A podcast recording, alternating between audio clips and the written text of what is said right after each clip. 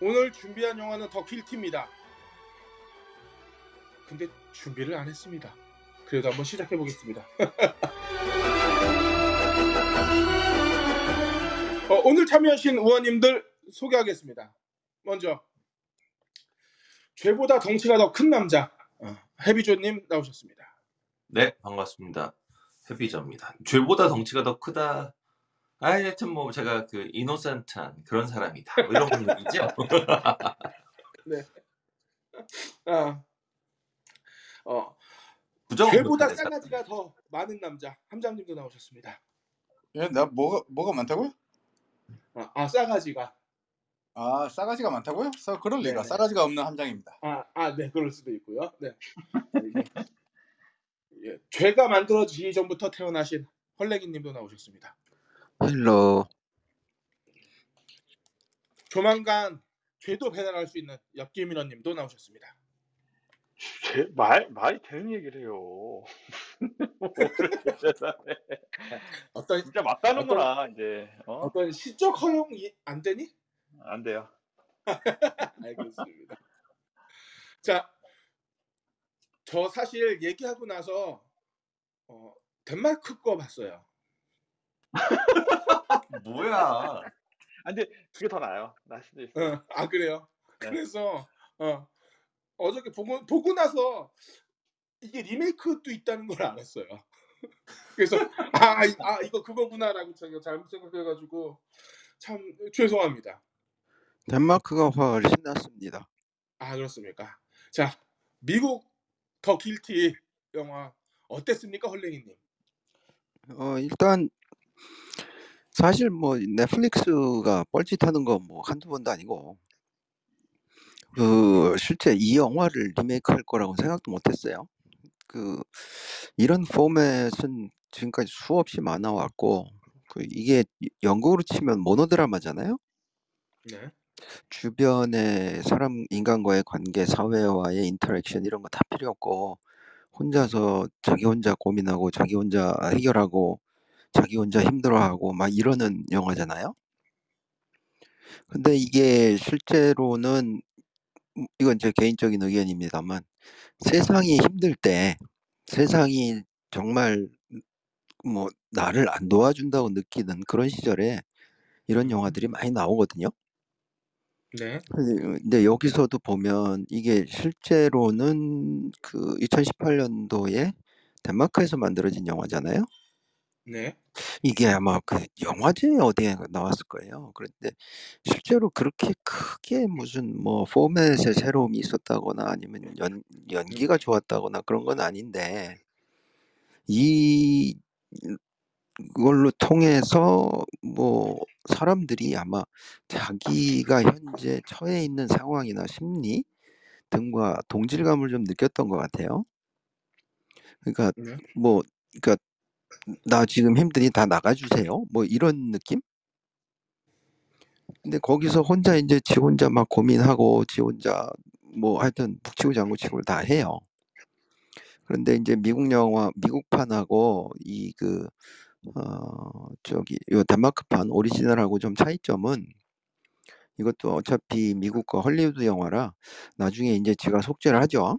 그리고 뭘 어떻게 어떻게 하는데 실제로 덴마크판에서 얘가 그냥 넘어가요. 형, 적당히 얘기해 주세요. 제가 할게 없어요. 아 오케이. 그래서 이런 부분들을 봤을 때 사실상 요즘 세상이 많이 힘들잖아요. 유럽도 힘들고 미국도 힘들고 한국은 그나마 상대적으로 조금 덜 힘듭니다만 그러다 보니까 이제 이런 영화들이 나온 것 같은데 그리고 실제로 지금 어, 헐리우드에서 하여튼 영화를 어떻게든 자기들이 이제 장사를 해 보겠다고 하는데 어떤 포맷을 들이 밀어도 사실 지금 흥행이 잘 안 되잖아요. 음. 어, 그래서 이제 이런 것들이 나온 것 같은데 어 뭐 그냥 나는 영화 보면서 그냥 그 시간을 좀 재밌게 보내고 싶다 하시는 분들한테는 절대 시청 금지라고 그렇게 말씀드리겠습니다. 네 이상입니다. 아니 시청 금지라고 얘기를 하면 아, 아, 네, 일단 뭐 그렇고요. 어, 오케이. 함장님 어떻게 보셨는지요? 어, 나 우리 그냥 초기 얘기한 것처럼 덴마크판이 훨씬 재밌어요. 나는 음. 이걸 제이크 질레날이 지- 자기가 판권을 사가지고 자기가 리메이크 하겠다고 해서 넷플릭스랑 그렇게 했다는데 도대체 뭐- 뭔 그러니까 초기에 가졌던 원대한 꿈이 뭔지 모르겠는데 참 안타깝고요. 여러분들 덴마크판 보세요. 아, 네. 껄림이 야, 승자네요. 야. 해비존님. 야 이거 예 넷플릭스 판만 본 헤비조입니다. 네. 어, 뭔가 되게 억울하고요. 근데 생각보다 제이크 질레날이 연기를 잘해서 그냥 뭐 전 되게 쫄깃쫄깃하게 봤어요. 덴마크 걸 안 봐서 그런지. 음. 생각보다 되게 긴장감이 있던데 음. 안 맞아요. 그러셨어요들 다들? 있습니다. 어, 그러니까 긴장감. 긴장감이 있는데 덴마크판이 더 긴장감이 있어요.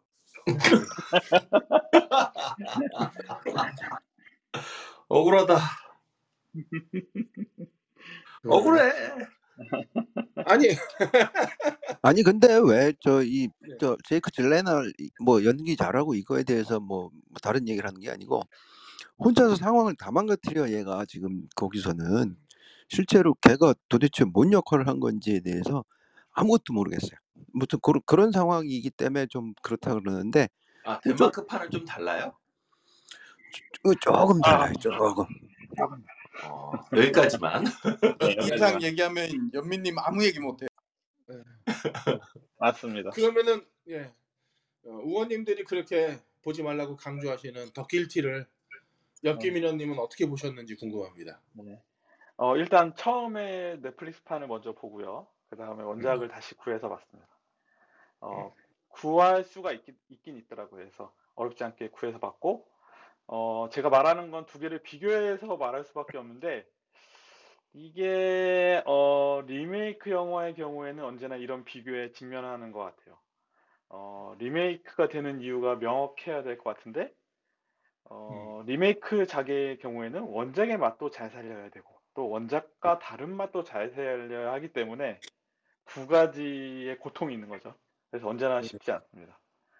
어, 제가 기억하는 리메이크 영화들 중에서는 어, 허진호 감독의 8월의 크리스마스라는 영화가 있는데 혹시 여기서 일본판 8월, 8월의 크리스마스, 크리스마스를 보신 분 있으실까요? 없습니다. 없습니다. 일본판이 네. 있었는지도 방금 처음 알았어요. 저도요 허진호 처음 원작 알았어요. 어, 저 일본판- 개인적으로 리메이크 기대하는 거는 저건 네. 있어요. 롯본기 클라스. 뭔지 몰라요. 네. 이태원 클라스를 이태원 클라스를 일본이 아. 그걸 롯본기 클라스로 아. 리메이크 안 됐어요. 아, 저는 이태원 클래스 별로 안 좋아하기 때문에. 네. 어, 원작 허진호 감독의 8월의 크리스마스에서는 진짜 너무 아름다운 미장센과 여백이 있는 극의 전개, 뭐 자연광을 이용한 화면의 질감, 이건 또 촬영 감독 유영길 감독의 이 거의 8화를 했다라고 어, 보죠 요즘에는. 왜냐면 허진호 감독이 그 이후의 영화들이 많이 그전 뭐 8월 크리스마스 정도의 급이 아니다 아니다라고 하면 제가 또 잘못 얘기하는 것 같고 아무튼. 어, 찌 보면 심파적인 스토리를 다른 레벨에 올려놨다라고 볼수 있는데 저는 그 후로 몇 년 후에 리메이크판 리메이크 일본판 8월의 크리스마스를 아마 제 기억으로는 구상 국제 국제영화제에서 본 것 같습니다. 음. 어, 이게 안 만들만 못한 범작이 되어버리는데요. 어, 다시 찾아, 다시 한번 찾아보려고 찾아봤지만, 현재 서비스하는 OTT가 없습니다. 그래서, 한 몇 년 전까지 있었던 걸로 기억하는데, 없- 다 없어졌더라고요. 그래서 요거의 리메이크가 원작하고 비교할 만- 만한 부분을 좀 설명할 수 있는데, 혹시 기억나시는지 모르겠지만, 중간에, 어, 자신의 죽음을 앞둔 정원이 이불에 코를 박고 우는 장면이 있어요. 혹시 기억나시나요? 그 접시꽃 당신에서 접시꽃에 코를 박아 죽었는지도 기억을 못하는 저로서 난잘 모르겠네요. 그 어두컴컴한 방 안에서 한석규가 이불을 싸고 이렇게 거의 이렇게 조용히 흐느끼고 있어요. 근데 이제 그 소리를 약간 들은 이제 신고 아버지가 정원의 방 밖에서 이제 아른거리는데 그 정원의 방이 유리 창문으로 되어 있어요. 그래서 어, 그림자로 이렇게 문을 열려다가 많은 그런 서성 있는 모습들이 보입니다. 이 아버지의 그 자기 자, 자식의 죽음에 대한 안타까움, 뭐 정원의 슬픔들이 너무 잘 느껴지는 장면인데 다시 한번 보시면 그런 장면들이 있어요. 근데 이게 뭔가 따로 말하지 않아도 그 장면은 너무 슬픈 장면이고 어, 일종의 절제와 여백의 의미로 구성이 되었다고 저는 보고 있습니다. 그런데 일본판에서는 그 장면을 일반적인 드라마의 화면 구성으로 구성을 하게 돼요. 컷을 잘라서 문을 열, 열려는 아버지의 그 어깨 뒷모습, 뭐 아버지의 다시 손모습, 또 멈칫하는 또 손의 모습, 뭐 얼굴샷 등 이런 것들로 만들어져서 어, 일반 드라마나 영화에서 쓰는 기법으로 표현을 하다 보니까 어, 그냥 심파 영화를 본 밋밋한 심파 영화를 본 게 되어버립니다. 어, 이렇게 어, 이제 그 우리 또 그 8월 크리스마스를 굉장히 좋아하시는 의원님들이 많지만 특히 어, 저도 이 8월 크리스마스 이 장면을 너무 좋아하는데 그 한석규와 친구들이 거의 마지막 모임을 가지는데 술자리 이후로 친구들과 같이 사진을 찍어요. 그때 이제 어, 정원의 정원의 이제 죽음을 아는 이한희 씨가 친구들과 같이 사진을 찍는 장면에서 너무 술에 취해서 몸을 가누지 못하는 장면이 있어요. 이런 장면들도 사실은 굉장히 어, 따로 뭐 슬픔이나 이런 걸 얘기하지 않더라도 어, 그 굉장히 우직 우직한 카메라와 이한희님의 또 연기가 너무 슬픈 장면이라고 생각이 됩니다. 아무튼 이 파르크레스는 이런 게 진짜 장, 어떤 좋게 평- 좋게 평가되는 장면인 것 같아요. 또 음. 이 이한희님의 배우 배우의 연기를 너무 좋아해서 어, 극중 이름 철구를 갖다가 영진공의 한 의원님이 가져가시기도 했죠. 네, 고철구님. 어, 네. 네, 그쵸. 원작, 원작, 아무리 생각해봐도 저는 원작을 리메이크해서 성공한 작품이 생각이 안, 나, 안 나더라고요. 혹시 생각나시는 것들이 있으실까요? 리메이크해서 성공한 원, 원작. 어, 몇 개 있을 것 같은데요. 근데 안 나죠. 킹콩도 좀 괜찮지 않았나요? 킹콩. 어, 킹콩, 뭐, 킹콩 괜찮은 것 같아요. 그 정도면. 괜찮고요, 예. 어, 예. 슈퍼맨 괜찮지 않았나요? 아, 잘 모르겠어요. 네. 예, 슈퍼맨 베데슈 괜찮지 않았나요? 음, 베데슈? 베데슈, 어, 사실 너무 호불호가 갈리지 않나요? 음. 제가 기억하는 리메이크작은 어, 음. 2003년도 이재용 감독의 스캔들 조선 남녀 상열지사라는 작품을 음. 저 제가 생- 제가 생각하는 리메이크 원작 중에서 제일 좋은 것 같아요. 원래 음. 그 위험한 관계라는 원작을 거의 그 무한 반복의 리메이크를 하고 있죠 현재. 돌아보면. 뭐 59년에 로제 바딤 감독이 동명작을 만들고 88년에 스티븐 프리어스 감독이 동명작을 만들고 89년에 밀로스 포먼이 발몽이라는 영화를 만들고 99년에 로저 컴블 감독이 사랑보다 아름다운 유혹을 만들고 2003년도에 이재용 감독이 스캔들 조선 남녀 상열지사를 만들고 2012년 허진호 감독이 위험한 관계까지 만들어서 거의 지금 뭐 계속 만들고 있는 근데 저는 그 2003년도 이재용 감독의 원작이 어, 영상미는 영상미고 또 리메이크를 굉장히 너무 잘해서 어, 다른 차원의 리메이크 영화를 만들었다라고 저는 생각하고 있습니다. 그렇다 보니까 전작을 뛰어넘는 리메이크는 제가 보기엔 거의 없는 것 같아요. 아, 그렇게 아까 또 보니까 마블 시리즈들 거의 대부분이 과거에 나왔던 거기 때문에 다 리메이크 잘 만들었다고 볼 수도 있지 않나요? 아 그건 좀 약간 아, 아리까리하죠. 그쵸. 뭐, 아, 특히 뭐 아, 스파이더맨 같은 경우는 마블이 이제 그 그걸 리베이 리메이크가 아니라 그냥 다른 세계관으로 만들어 버렸기 때문에 음. 그 다중우주에서 다른 세계 음. 그저 컨텐츠로 만들어 버렸기 때문에 그건 리메이크라고 보기는 조금 어렵지 않을까. 60년대도 그 있었잖아요. 배트맨도. 예, 예. 그렇죠. 네. 예. 그렇죠. 그 60년대 있었던 이-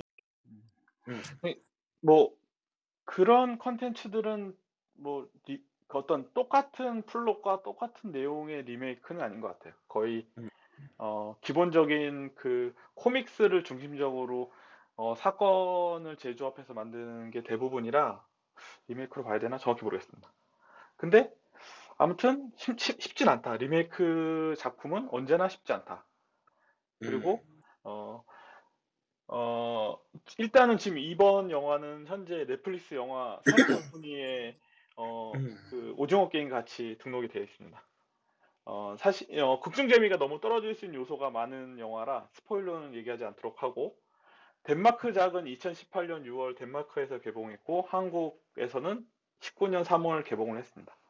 그리고 영화 공개 직후 곧바로 판권을 사서 어, 안톤 후쿠아라는 감독의 이 리메이크를 했고요. 안톤 후쿠아 감독의 전작들을 보면 어, 제가 너무 좋아해서 몇 번은 지금도 더 볼 수 있는 더블 타겟 또 어, 저도 이퀄라이저 시리즈 굉장히 좋아하는데 이퀄라이저 시리즈도 재밌게 봤고요. 근데 백악, 백악관 최후의 날은 진짜 재미가 없었던 것 같아요. 네. 약간 액션 영화에 치중해져 있고 네. 보셨나요? 백악, 백악관 최후의 날? 아 진짜 그걸 왜 봐야 되는지 아니 영화가 막 때려 부수려면 그 정도는 돼야 되는 거 아닌가? 아 그 그때 비슷한 영화가 있었어요. 그 뭐지?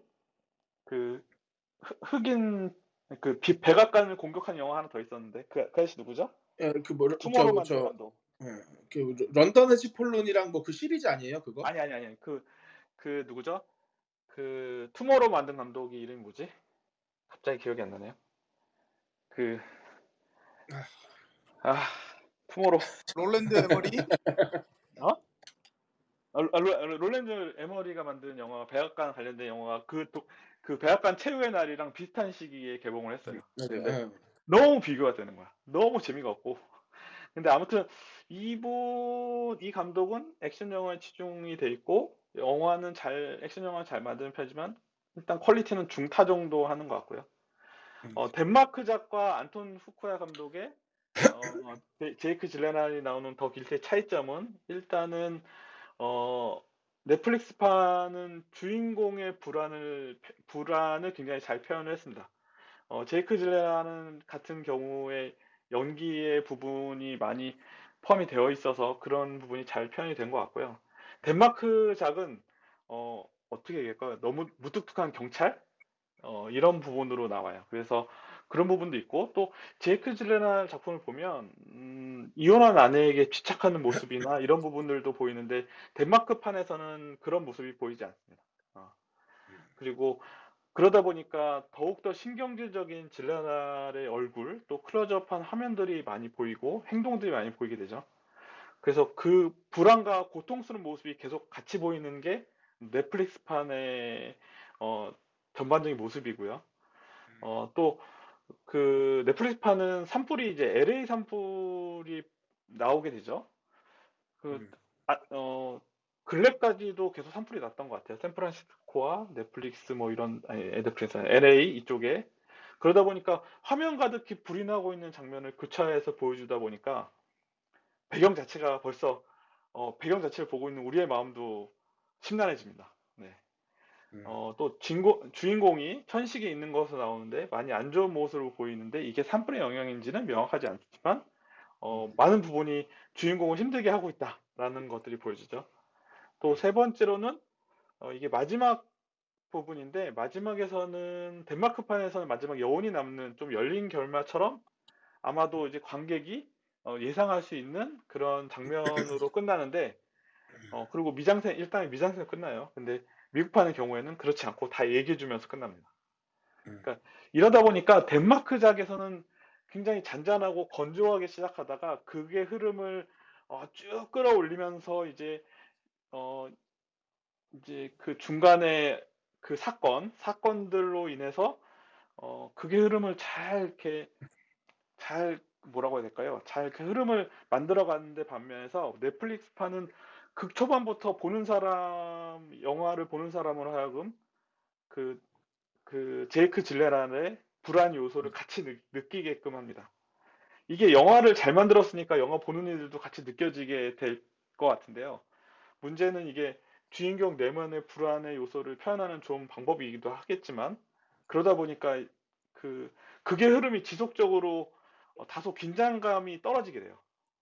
어, 특히 이제 넷플릭스처럼 중간에 끊어서 볼 수 있잖아요. 넷플릭스는. 그러다 보니까 어, 아 이런 게 너무 불편하다 해서 저는 한두 번 끊어서 봤어요.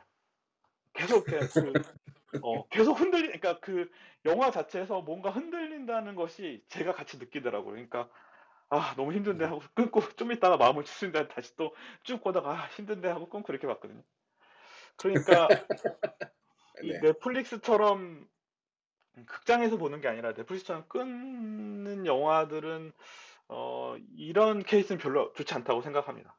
만약 극장에서 봤으면 좀 더 집중해서 같이 고통스럽고 같이 재밌게 봤을 것 같은데 좀 그러지 않은 것 같아요. 또 특히나 제 나이가 들어서 그런지 아무튼 극장은 갔으면 굉장히 좋았을 것 같은데 아닌 것 같아요. 어, 그래서 어, 이- 아무튼 그, 그렇다 할지라도 이 영화의 장점은 그 경찰 콜센터, 그러니까 만일 덴마크판은 경찰의 콜센터로 나오고 어, 넷플릭스판은 구급대 상담원 콜센터로 나오는데 어, 기반 이- 이런 기- 이런 콜센터들의 기반으로 하다 보니 비슷한 영화로는 할벨리의 더 콜이라는 영화를 연상케 합니다. 어, 이 영화는 좀 다른 전개를 하는데요. 음, 할벨리가 이제 뭐 납치당한 여자인가요? 그 여자아이를 막 이렇게 어, 뭐 가이드를 해주고 뭐 네가 어떻게 되고 하면서 화면 교차하면서 이제 긴장감을 막 이렇게 막 끌어가는 영화라고 한다면 어, 아까도 말했지만 헤비존은 힘들겠지만 어, 영화 음악에는 영- 배경 음악에는 배경음이 최대한 배제돼서 전화기 너머의 통화음과 배경음이 잘 들리게 하고 어, 뭐 더 콜과 다른 방식으로 어, 통화 내용을 들으면서 같이 상상을 해야 하는 그래서 어, 카메라가 절대로 어, 그 해당 경찰관이나 콜센터 직원을 어, 떨어지지 않고 어, 음. 그- 굉장히 클로즈업 해가면서 그 경찰함에 집중하게 보이게 되죠. 또 통화만으로 극전개가 되기 때문에 자극적인 화면이 나오지 않지만 충분히 통화 내용과 주인공의 연기만으로 같이 긴장하고 글에 몰입하게 되는 장점이 있습니다. 근데 어, 아까도 다른 분들의 어, 평가와 비슷하게 리메이크 작이다 보니 당연히 전작과의 비교가 당연히 들어갈 수밖에 없고 그래서 저는 일단 추천, 추, 추천을 한다면 덴마크판을 추천을 하고 만일 넷, 넷플릭스판을 봤다면 굳이 안 봐도 될 것 같고요 덴마크판을 그렇지만 넷플릭스판을 볼 생각이라면 먼저 그냥 덴마크판을 먼저 보는 게 낫겠다라고 생각하는 게 어, 저의 생각입니다. 네, 저는 오늘 여기까지 하, 하도록 하겠습니다. 네, 연민님의 8월의 크리스마스 얘기 잘 들었고요. 아 여담인데 오늘 그 미국 넷플릭스 순위에는 마이 네임이 9위로 또 한국 컨텐츠가 들어와 있습니다. 이야. 예. 자 그리고 해비조님 한소희는 이제 월드스타 됩니다. 네. 제가 한소희 옛날 때부터 팬이었어요. 식사를 합시다 때부터. 어, 언제부터요? 식사를 합시다. 아 거기 나왔었구나. 나 기억 안 나는데. 어? 그, 그 한소희가 그, 그 카이스트 나온 한소희 아닌가요? 아, 죄송합니다. 말씀하신 제가 잘 모르겠어요. 예, 몰라요. 저 식사를 할 때, 예, 식사를 합시다 때부터 좋아했기 때문에 네 맞습니다. 음, 그렇군요. 음.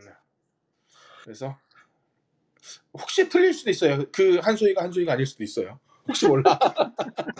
갑자기 갑자기 갑자기 불안해졌어. 갑자기 아닐 수도 있다는 생각이 들면서 예, 예. 일단 그- 예, 예 그렇고요. 저 빨리 넘어가죠, 해비조님. 예, 어 이게 덴마크판을 안 봐서. 예. 네. 어쨌든 2018년 덴마크 판도 어, 음악 사용을 매우 절제적으로 사용했다. 어, 현장음을 효과적으로 사용했다라고 하는데 뭐 제가 안 봐서 모르겠습니다.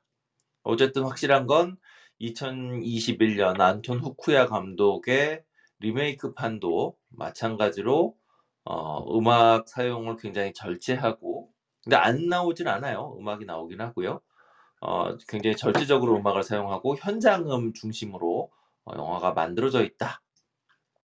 그래서 뭐 저는 이게 원작을 안 봐서 어, 제한된 공간, 제한된 정보, 또 제한된 활동 반경, 그래서 겪는 모노드라마적인 주인공의 심리 변화 이런 거 굉장히 재밌고 탁월하게 봤고요. 예, 사실 저도 그 연민하고 비슷하게 아, 사실 금요일 날 이 영화를 이제 어 되게 바쁜 이 그러니까 두 가지 일을 하면서 한쪽 컴퓨터는 이걸 틀어 놓고 한쪽 컴퓨터는 다른 일을 하면서 조금씩 조금씩 영화를 볼 수밖에 없었는데 일이 워낙 많아서 근데 어 그런데도 불구하고 그러니까 다른 일을 하면서 영화를 보는데도 막 계속 어우 이게 세더라고요 영화가. 그때 뭐 저는 예 끌만한 상황은 아니었고 그냥 어 보기는 쭉 갔는데 하여튼 영화가 끝나고 나서 끝까지 어 이게 막' 아 이런 영화 이제 보지 말아야지.' 막 저도 이런 생각을 아 이게 참 큰일 났어요. 나이 어쨌든 들면 그래 나이 들면. 음 그런가 나이 봐요. 들면. 아 어쨌든 이게 근데 그 이 영화 보면 여러분 이게 자주는 아닌데요. 주인공의 어떤 그 심적인 압박이 아주 그 극에 달하는 순간들이 몇 번이 있어요. 근데 그럴 때 보면 이게 살짝 살짝 음악이 치고 들어오면서 이거 되게 잘 표현합니다. 이를테면 아 이게 스포일러가 될 수도 있지만 어쨌든 "아 내가 이제 다 아우 이씨 아으으으 이렇게 됐어."라고 하면서 이제 가장 절망을 느끼다가 뚜루룽 다시 전화가 오는 장면이 있어요. 자 근데 그 장면에서 막 이제 그 "다 끝났다."라고 하는 이 주인공의 표정이 흐르는 그 장면에서 불규칙하게 타악기 리듬이 나와요. 되게 불규칙해서 이게 타악기인지 아니면 그 현장의 막 발소리인지 잘 알 수 없을 것 같은 타악기 리듬이 굉장히 불규칙하게 지금 뭐 그 변박 뭐 이런 표현이라기보다는 약간 그 재즈 하는 양반들 중에 보면 어 어떤 리듬으로 환원되지 않는 이런 그 어 뭐라고 할까 막 난타 같은 드럼 연주를 하는 경우도 가끔 있거든요. 이게 오히려 메탈이나 락보다 어 재즈 하는 분들이 그런 거 잘하는데 고런 느낌에 가까운 그런 그 리듬 연주가 나오고 거기에 굉장히 강력한 불협 화음으로 현악이 아주 짧게 빠르게 샥 지나가는 장면이 있어요.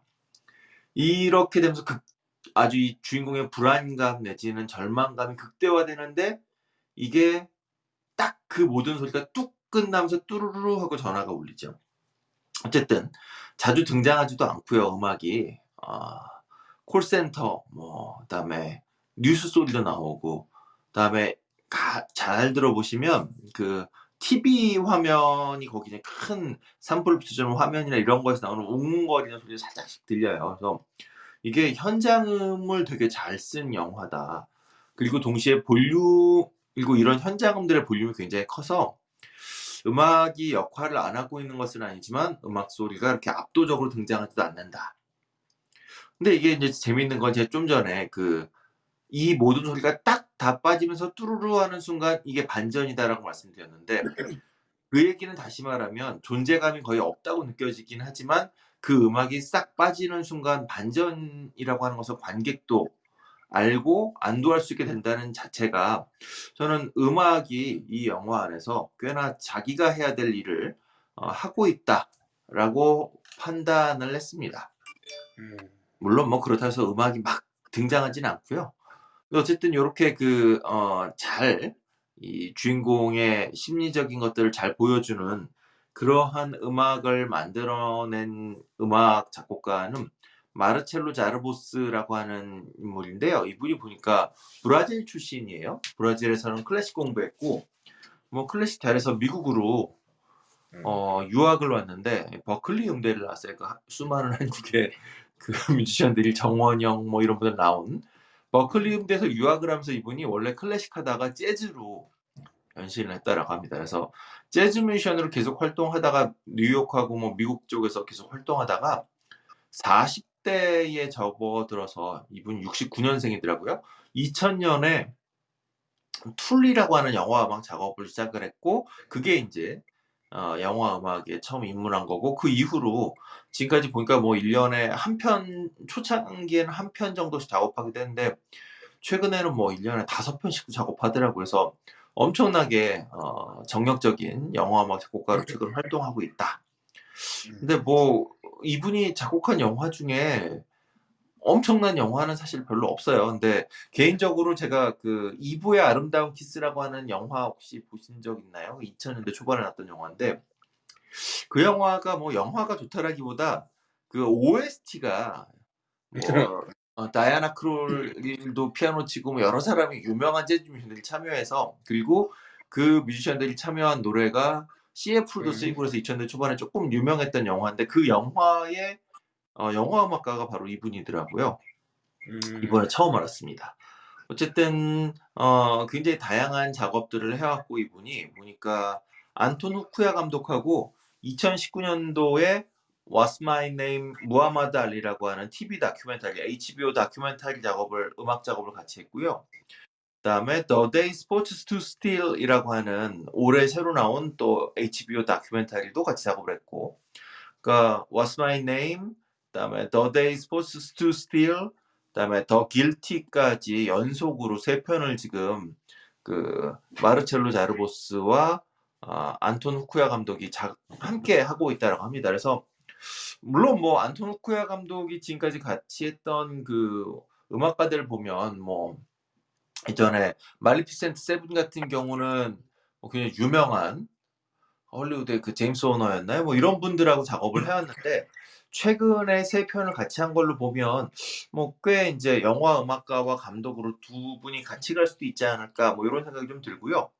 동시에 이 세 편이 다 두 편은 다큐멘터리고 한 편은 다큐라고는 할 수 없지만 굉장히 다큐에 가까운 직선적인 드라마라고 하는 특징이 있어서 그런 차원에서도 뭔가 두 사람의 호흡이 잘 맞았던 게 아닌가 싶긴 합니다. 근데 어쨌든 이 영화는 앞서 말씀드린 것처럼 이게 그 영화의 음악보다 뭐 그 잠깐씩 나온 뉴스 소리나 전화 연결음, 그다음에 콜센터에서 들을 수 있을 법한 소리, 또 화장실 소리, 뭐 무슨 그 이 이 제이크 질레날의 어 어떤 어려움을 보여주는 칙칙대는 이 저기 뭐죠? 저기 그 목에다가 약 뿌릴 때의 소리 뭐 이런 것들 이런 다양한 소리들을 통해서 주인공의 이제 어려움을 보여주고 주인공의 갈등 이런 걸 다 보여주고 이게 극에 달하는 순간에만 이제 음악들이 등장하는데요. 그렇게 보면 이 영화에서 일반적인 영화의 경우 음악이 해결해야 될 어떤 감정적인 차원들을 아, 극에 달하지 않은 이상 대부분 영화 속에 등장하는 다양한 소리들을 통해서 해결하고 있다는 것이죠. 그래서 이 영화는 제가 좀 보다가 사운드 디자인을 누가 했나 좀 찾아봤어요. 그랬더니 데이빗 에스파라즈, 그다음에 맨덜 윈터 이 두 사람이 사운드 디자이너로 나오더라고요. 어, 이 두 사람은 보니까 160편 이상의 영화에서 사운드 디자인을 맡아온 약간 헐리우드의 베테랑들이고요. 그 보니까 안톤 후쿠아 감독의 좀 전에 말씀드렸던 그 매그니피센트 세븐이라든가 이퀄라이저 2 뭐 이런 그 총소리 굉장히 강렬한 그런 영화의 사운드 디자인을 맡기도 했던 사람이더라고요. 네. 어, 그래서 뭐 안톤 후쿠아 감독이 이제 자기하고 작업을 많이 했었던 두 사람이라서 어, 사운드 디자인을 부탁을 했다라고 해요. 근데 버라이어티지에 이 두 사람이 인터뷰를 했는데 거기 이렇게 쓱 읽어보니까 처음에는 뭐 어, 그럴게라고 얘기를 했는데 영화의 대본을 받아 보니까 이게 완전히 그 어, 사운드 디자인으로 모든 긴장감을 만들어야 되는 상황이더라는 거죠. 그래서 그 후쿠아 감독한테 이 사운드 디자인하고 다음에 사운드 팀은 우리 두 사람이 완전히 전권을 줘주지는 안 한다. 뭐 이런 얘기를 했었대요. 음. 네. 그럴 만큼 이제 사운드 디자인이 되게 중요한 영화였다는 거죠.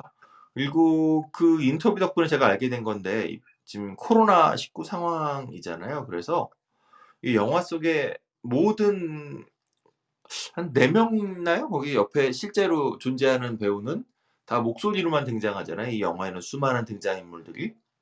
네. 이분들이 보통 이제 헐리우드 영화라면 그 이게 어쨌든 전화 연기이기 때문에 현장에서 같이 이제 어, 영, 소리로 호흡을 맞추는데 코로나 19 상황 때문에 영화 속에 실제로 출연하지 않- 그러니까 목소리로 출연하는 모든 배우들은 정말로 어, 원거리에서 음. 이 사운드 팀이 지정한 녹음실에 가서 목소리로만 정말 출연했다라고 하더라고요. 그래서 이 배우와 실제로 얼굴을 보지 않고 연기를 했다는 거죠. 그래서 뭐 그거 만드는 것도 이 사람들이 굉장히 큰 일이었다라는 얘기를 하고요. 근데 어쨌든 어, 이 영화 속에서 자동차 소음, 되게 중요하죠. 이 벤의 그 큰 흰색, 은색 같은 벤의 이 소리, 그다음에 그 벤 안에서 알손 탁 빼는 소리, 그다음에 집안의 아이가 전화를 받을 때 그 소리들 플러스 전화이기 때문에 언제나 느껴지는 이 답답한 소리. 지금 아마 영진공을 들으시는 많은 분들이 느끼실 바로 그 답답한 소리죠. 음. 네, 바로 그런 소리들을 실질적으로 잘 살려내면서 동시에 배우들의 딕션이 이런 그 거리감에도 불구하고 정확하게 들릴 수 있는 소리를 만들어내는 게 이 팀의 굉장히 큰 역할이었다는 거죠. 그리고 그 이 영화 속에 나오는 수많은 그 소음들, 뭐 화장실에서 들리는 화장실 공간에서 그러니까 이 영화는 제가 이렇게 다른 일을 하면서 듣다가 자꾸 이렇게 돌아봤던 게 이게 그 제가 어 다른 일을 하면서 봐서 솔직히 대사에 막 집중하기보다는 제가 자꾸 이 돌아봤던 건 공간감을 주는 소리가 되게 강했어요, 이 영화가. 아마 그런 지점들, 이 공간감을 주는 소리가 강했던 이유가 이게 한정된 공간이다라고 하는 것을 계속해서 관객들에게 이 영화 세트에서 촬영한 거지만 이 영화는 어 주인 질 제이크 질레날이 처해 있는 매우 한정된 공간, 또 심리적으로도 매우 압박되어져 있는 상태라고 하는 것을 곤 공간감이 매우 큰 이게 아주 좁은 공간에서 울리는 소리들이 계속 들리게 함으로써 그런 것들을 잘 연출했다는 것이죠. 그래서 그런 면에서 보면 이 더 길티라고 하는 영화는 음 단순히 뭐 음악이 좋다라기보다는 어 덴마크판을 안 봐서 비교는 안 되지만 계속 안 봐 안 봤더니 되게 힘드네요. 어 비교하기는 좀 어렵지만 생각보다 현장음처럼 느껴지는 매우 잘 가공된 소리를 통해서 주인공의 감정들을 잘 표현하는 물론 뭐 클로즈업도 있지만 그 클로즈업이 됐던 장면들에서 매우 한정적인 공간에서 이 울리는 그러니까 이를테면 장롱 안에 우리 들어가면 답답할 뿐만 아니라 장롱 안에 작은 소리로 굉장히 크게 울리는 것처럼 그런 사운드 디자인을 통해서 어 주인공의 감정을 매우 잘 따라가게 만드는 그러니까 아까 연민도 그렇고 저도 그렇지만 영화를 보면서 아 이게 뭐 가슴이 막 답답하고 이게 단순히 그냥 영화를 연기를 잘해서가 아니라 음악적인 차원에서 소리라는 차원에서도 이런 심리적인 그 주인공의 느낌을 잘 따라갈 수 있게 만드는 장치를 매우 잘 설계했다. 그래서 그런 면에서 뭐 안톤 후쿠야 감독이 아까도 드라마는 약하지만 뭐 혹은 드라마가 감동적이진 않지만 뭐 액션 되게 잘한다. 이게 액션을 잘한다는 게 관객이 보면서 저 터지고 저 폭발하고 이런 것들에 내가 같이 놀라고 같이 몰입하게 만드는 거잖아요. 그런 차원에서 보면 안톤 후쿠야 감독이 드라마는 약한데 몰입감을 만드는 데는 꽤나 어 실력이 있는 감독인 것 같다. 그리고 그런 차원에서 어 사운드 디자인이나 음악도 그렇게 잘할 수 있는 파트너를 잘 찾아냈던 것 같다. 근데 뭐 딱 그 정도다. 예. 하여튼 저는 어음 '착하게 살아야겠다.'라는 네. '사람 때리고 그러면 안 되겠다.' 어 음. 뭐 예 그런 결심을 다시 한번 하게 되는 그런 영화였습니다. 예. 네. 이상입니다. 네. 뭐 혹시 더 길티에 대해서 더 같이 말씀하고 싶으신 분들은 언제든지 어저손 들어 주시고요. 그러시면 저희랑 같이 말씀 나누실 수 있습니다. 어 저는 이런 식의 영화 그러니까 특히 거의 모노드라마 같은 영화들이 사실 어 그렇게 땡기지가 않아요. 이이 근데 이런 장르들이 사실 어 어떻게 보면 영화라는 장르에서는 나오 아아뭐 나올 수도 있겠죠. 나올 수가 있는데 판소리같이 예쁜 애 나오는 영화만 땡기는 거 아니에요? 아 그 제가 제가 좀 실수했는데요. 시 식사를 합시다는 윤소희입니다. 제가 헷갈렸어요. 그럴 줄 알았어요. 네. 근데 두 분 다 아름다우셔서. 네. 그구 구해 줄게 걸. 네. 그 이게 모노드라마 모노드라마라는 게 굉장히 그 작가나 이 연출하는 사람들한테 좀 되게 화가 나는 게 뭐냐면 세상에 벌어지는 일에 대해서 나는 아무것도 할 수가 없구나. 음. 이제 그런 그 쓸데없는 죄책감을 관객들한테 줘요. 음. 그 아, 라스폰트리 어, 예전에 그 라스 폰 트리에 감독의 도그빌 있죠. 네. 그 세상에서 벌어지는 그 참혹한 일들을 우리가 관객으로 그걸 쳐다보게 만든단 말이에요, 얘가. 그리고 그, 그 거기에 대해서 우리는 아무것도 할 수가 없단 말이에요. 근데 실제로 그 지금 먹물들이나 또는 세상의 모든 뭐 자기들이 그나마 뭐 좀 어, 뭐라 그러지 지배층이라 그러나 아니면은 뭐 사회 지도층 예전 말로 음. 이런 애들이 꼭 무슨 일이 생기면은 니들 때문에 그렇다고 자꾸 그런단 말이에요. 음. 그리고 그 이 길티란 영화를 보면서 자꾸 이제 덴마크판하고 이제 미국판을 자꾸 얘기하는 게 덴마크판이나 이런 데나 또는 유럽에 있는 애, 이런 애들은 사실 지들이 다크하니까 뭐 이해는 하겠어요. 근데 미국의 헐리우드는 꼭 이게 그 관객한테 이 자기가 하고자 하는 얘기를 다 안 한단 말이에요. 이렇게 그뭐 어떤 놈이 나쁜 놈이고 어떤 놈이 좋은 놈이고 어- 어쨌든 그러다 보니 누군가는 그 이 이 상황을 마무리를 해야 돼 어떤 식으로든 사회에 이- 도움이 되는 식으로 그러다 보니까 제이크 질레날도 뭐 어쩔 수 없이 그렇게 만들 수밖에 없었겠죠 안톤 푸쿠아나 음. 근데 아무튼 이런 형태의 영화를 보면서 해비저가 느끼는 그 불안감이나 죄책감 왜 돈 내고 그런 걸 우리가 느껴야 하느냐 그런 그런 생각 때문에 추천을 안 한다는 거죠. 그렇습니다. 네. 알겠습니다. 자, 오늘 그럼 다음 주는 쉬고 그 다음 주 영화 저희가 준비를 해야 될 텐데 저번 때 정말 네? 해비조가 하자고 한 음. 하자고 한 그- 까먹었어. 조용 드, 드라마 뭐죠? 조용한 희망이었던가 뭐였지? 네, 응, 조용한 희망. 네네. 네, 그러면은 조용한 희망으로 그럼 다다음 주에 찾아뵙는 걸로. 아 영화 이름 그거 맞죠? 아 드라마 이름. 드라마. 네. 아 그리고 만일 바다 그거 이후에 되면 혹시 파프리카라는 애니메이션을 보, 보신 분이 있을까요? 아 너무 옛날 영화 아닌가요? 아 우리 저것도 하시면서 무슨 얘기하는 거예요?